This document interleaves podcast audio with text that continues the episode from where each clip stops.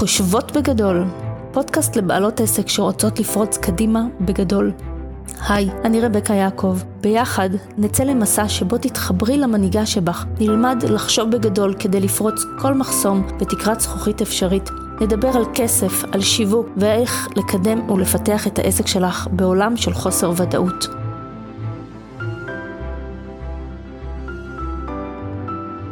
אהלן לכולן, איך אתן היום? אנחנו נפגשות לפרק נוסף בפודקאסט חושבות בגדול. ורציתי לשאול אתכם, יש לכם מושג מה הסיבה האמיתית לתקיעות בחיים, בעסק, או בכל דבר שאתם רוצות לעשות, אבל לא מצליחות לנוע קדימה, או לייצר את הצעד הראשון? התשובה היא שאנחנו מפחדות מלפחד. נשמע קצת מצחיק לפחד מהפחד או לפחד מלפחד. אנחנו בני אדם כולנו מפחדים ממשהו. כולנו מפחדים ממשהו. זה לא משנה אם את מפחדת ממשהו אחד, אני מפחדת ממשהו אחר, לכל אחת ולכל אחד מאיתנו יש פחדים בילד אין בתוכנו. זה, זה משהו טבעי, זה חלק ממי שאנחנו. אבל באותה נשימה, אבל אנחנו גם מתים מפחד מהפחד שלנו. אנחנו מתביישים בו, וזה באמת לא משנה ממה אנחנו מפחדים. ואנחנו מסתירים את זה, ובדרך כלל מתביישים לדבר על זה ולא לספר את זה, וככה עדיף שזה יהיה מטוטא מתחת לפני השטח. אנחנו מעדיפים להציג פרצוף אמיץ כלפי חוץ, למרות שבפנים אנחנו מפחדים, שוב, לא משנה ממה. וזה מה שגורם לנו במרבית המקרים להיתקע באותה נקודה במשך שנים. כי אין לנו את האומץ או להסתכל לפחד שלנו בעיניים, או לבקש עזרה. אלה שני דברים שמרגישים לנו להסתכל לפחד בעיניים ולבקש עזרה, שאם אנחנו נעשה אותם, זה יהיה הרבה יותר גרוע מאשר להמשיך ולהיות תקועים במקום. הייתה לי אה, שיחה עם אחת הלקוחות שלי לגבי אה, תמחור המוצר שלה. והיא ככה התכווצה וניסתה לספר לי כל מיני סיפורים, בעיקר לעצמה, על למה היא לוקחת מחיר נמוך, למה זה יותר חכם, למה זה יותר הגיוני. ולמה הלקוחות שלה לא יוכלו לשלם לה יותר, ועוד כל מיני תירוצים כאלה ואחרים. ואז תוך כדי עם המשפט, אני לא אמרתי שום דבר, רק הסתכלתי עליה, היא תפסה את עצמה ואמרה לי, וואלה, יש לי הרגשה שאני מספרת לעצמי סיפורים, נכון? אז uh, הנהנתי כזה עם הראש, ו... ואז ככה, בצורה נורא נורא ספונטנית, בלי שהיא התכוונה בכלל, היא אמרה לי, אני חושבת שאני מפחדת, שאני פשוט מפחדת למכור. אני מפחדת שהם לא יקנו, אני מפחדת לגבות מחיר, אני מפחדת שהמוצר אולי לא באמת כזה שווה. ואז הרגשתי כמו אימא גאה ככה שמסתכלת על הילדים שלה ואמרתי לה, אין, אין עלייך, כל הכבוד. עצם העובדה שהיא העיזה להגיד לי שהיא מפחדת, זה כבר מבחינתי היה חתיכת דרך, קפיצת דרך ענקית עבורה. תחשבו איזה אומץ היה צריך להיות במקום הזה של להבין שהיא מספרת לעצמה סיפורים, להודות שהיא מפחדת, ועוד בפני בן אדם שהוא כביכול זר, להודות שהיא מפחדת ממשהו. אבל עצם ההודעה היא כבר מוססה חלק ממנו, כי היא בעצם גם סוג של הודתה בפני עצמה, הסתכלה לפחד בעיניים. גם הוא פתאום נראה לה ברור ומובן למה היא בעצם מספרת לעצמה סיפורים. וגם היא בעצם ביקשה עזרה, כי היא פנתה אליי והיא אמרה לי את זה. אז זה היה כמו לבקש, להושיט יד לעזרה, שאני אעזור לה לצלוח את הפחד הזה. ברוב המקרים, פחד נובע מתוך זה שהגענו לאזור חדש. זאת אומרת, מקום שהוא כביכול לא מוכר. תחשבו רגע שנחתתם עכשיו בעיר זרה. הרגש, הרגש הראשון שאנחנו מרגישים הוא בדרך כלל פחד. גם אם הוא מסתווה עם הרבה התרגשות והתלהבות, בכל זאת הגענו לחו"ל, עדיין יש שם איזשהו רגש של פחד. איך אני אמצא את מה שאני רוצה? איך אני אגיע ליעד? איפה אני אמצא עכשיו את המלון? איך אני אגיע לרכבת? איך אני אגיע לתחנה? איך האנשים יהיו? אולי האנשים שם לא נעימים, אולי הם מפחידים. הפחד הזה אומר לנו שהגענו למקום שאנחנו פשוט לא מכירים. אנחנו לא, לא, לא היינו שם קודם. עכשיו בואו נעשה את זה רגע סצנריו אחר. עכשיו, אחרי חו"ל, חזרתם לארץ, נחתתם בשדה התעופה. איך אתם מרגישים בנתב"ג? אתם הרי רצים, רצים קדימה, לא מסתכלים לא ימינה ולא שמאלה. אתם לא, שואל, לא עסוקים בשאלה איפה אתם ואיך תמצאו את הדרך. אתם נמצאים במקום שאתם מכירים אותו. דוך לצאת מהשדה תעופה, דוך להגיע לשאטל, להגיע לאוטו, ויאללה, לעבור, להגיע הביתה מהר לפני הפקקים. כי גם ככה אתם עייפים מהטיסה. אתם לא עסוקים בשום שאלה.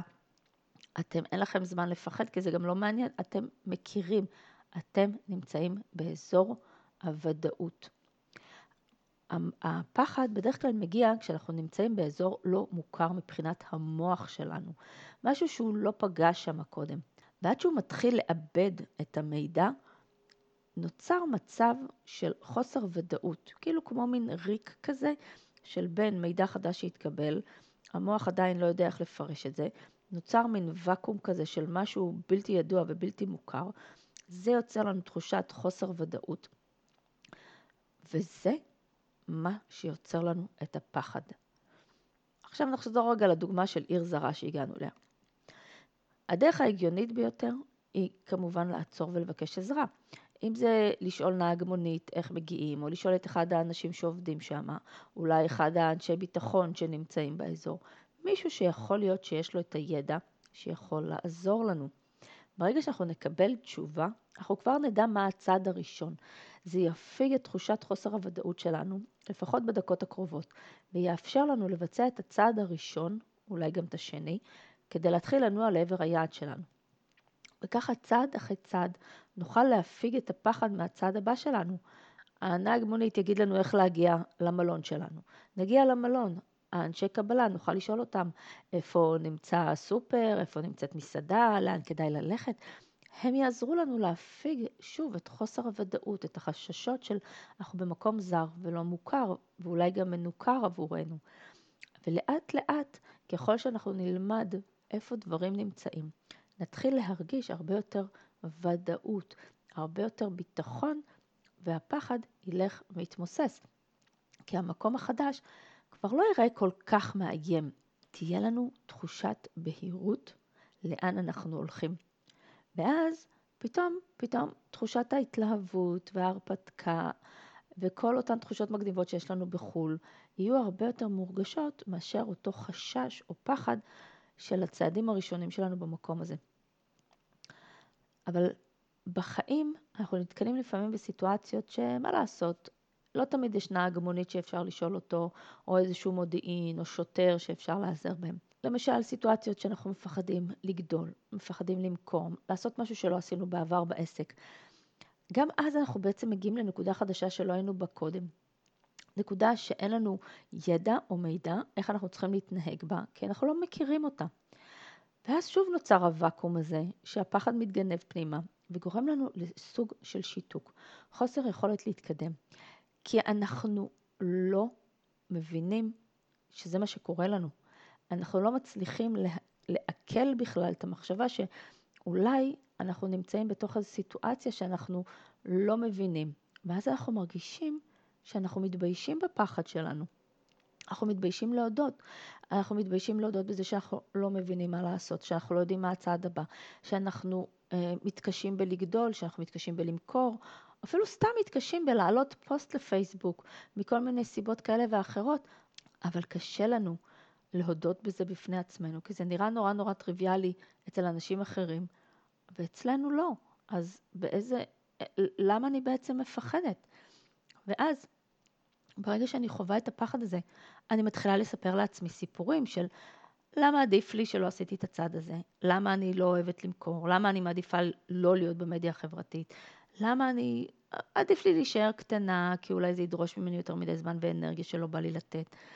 כל מיני סיפורים שהמוח בא לתרץ את העובדה של למה עדיף לי להישאר באותה נקודה ולא להתמודד עם הפחד או לבקש עזרה. אבל האמת היא שאנחנו פשוט נאחזים במקום שהוא מוכר לנו.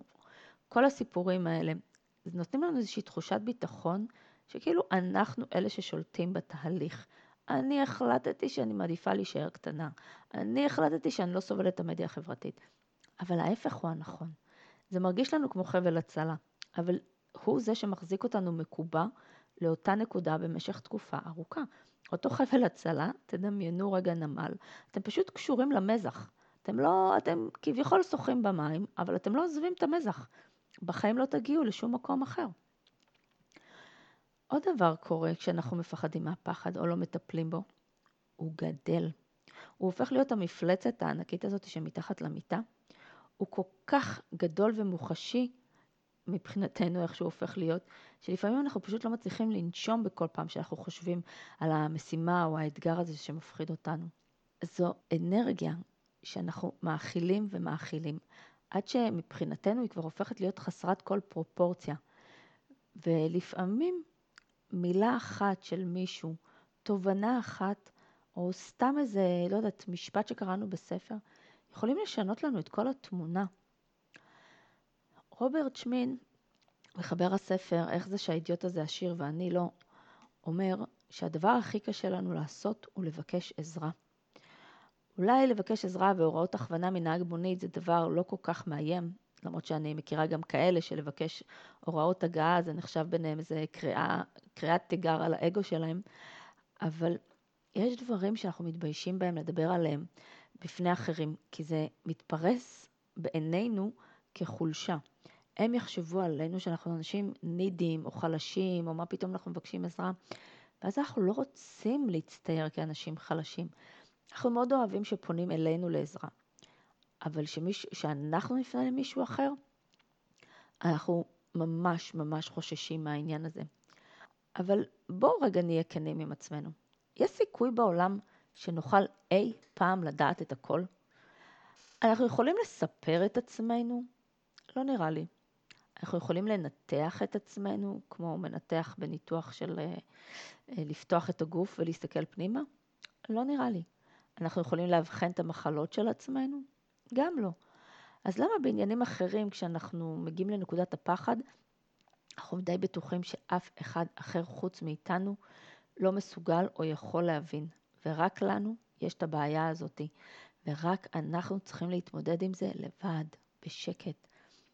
ואז אנחנו מרגישים גיבורים אולי יותר של עצמנו, כי אנחנו לא מבקשים עזרה מאף אחד, אבל בפועל אנחנו סתם, נגיד, פחדנים, נשתמש במילה הזאתי, כי תכלס, עם כל כך הרבה אנשים בעולם, אין שום דבר שאתם חווים שמישהו אחר לא חווה אותו כבר גם.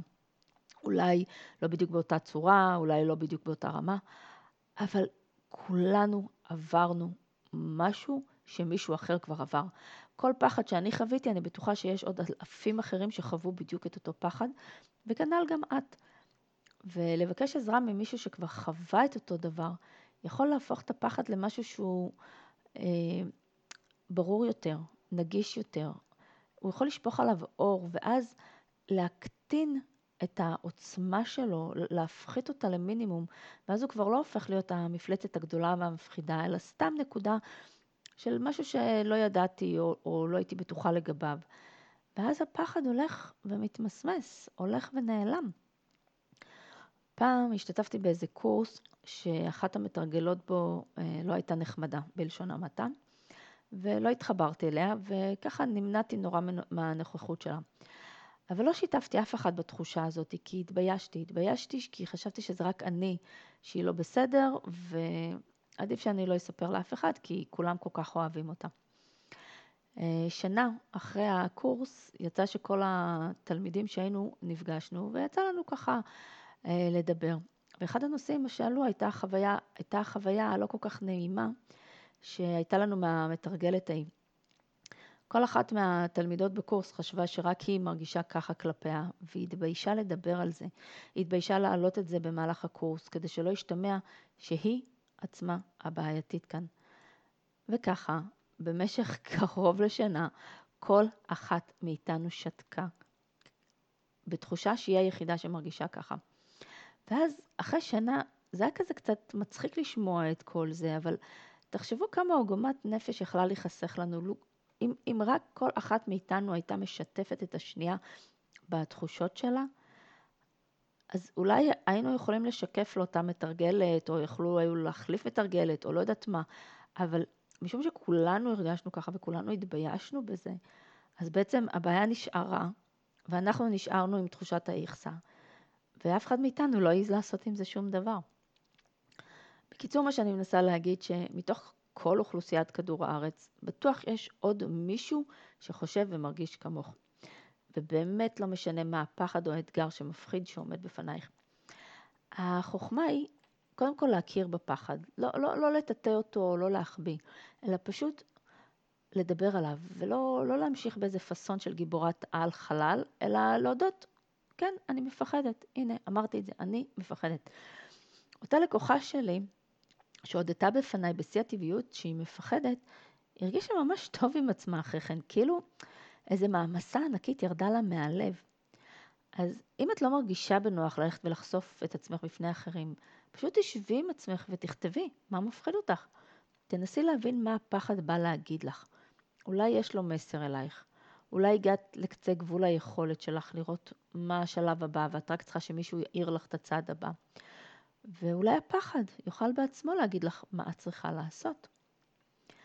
אה, לפני המון זמן השתתפתי בקורס של איתן עזריה, אה, ולא, המתרגלת לא, לא הייתה קשורה אליו בשום אופן, והוא סיפר איך הוא התגבר על הפחד שלו.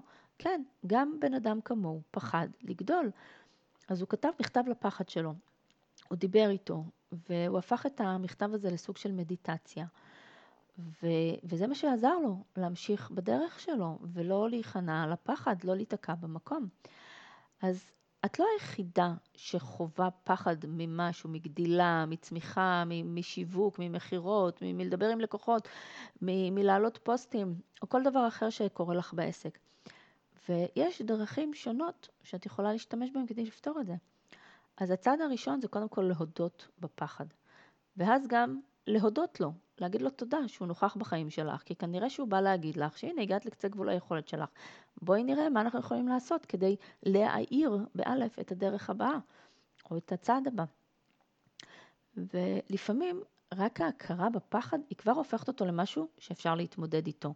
לצחוק על זה, להסתכל לו בעיניים, ולמרות הפחד, לגדול. ונסיים במשפט של ג'ורג' אדאיר, כל מה שאי פעם רצית נמצא בצד השני של הפחד. אז תרגישי חופשי, זה בסדר לפחד, תפסיקי לפחד מהפחד, ויאללה, לכי תכין לעצמך רשימה, שתראי, תתמודדי, ואני פה בשבילך. אם בא לך לשתף, אשמח לשמוע כל מה שעלה לך בעקבות הפודקאסט. אז אה, ביי בינתיים, ונשתמע בפרק הבא.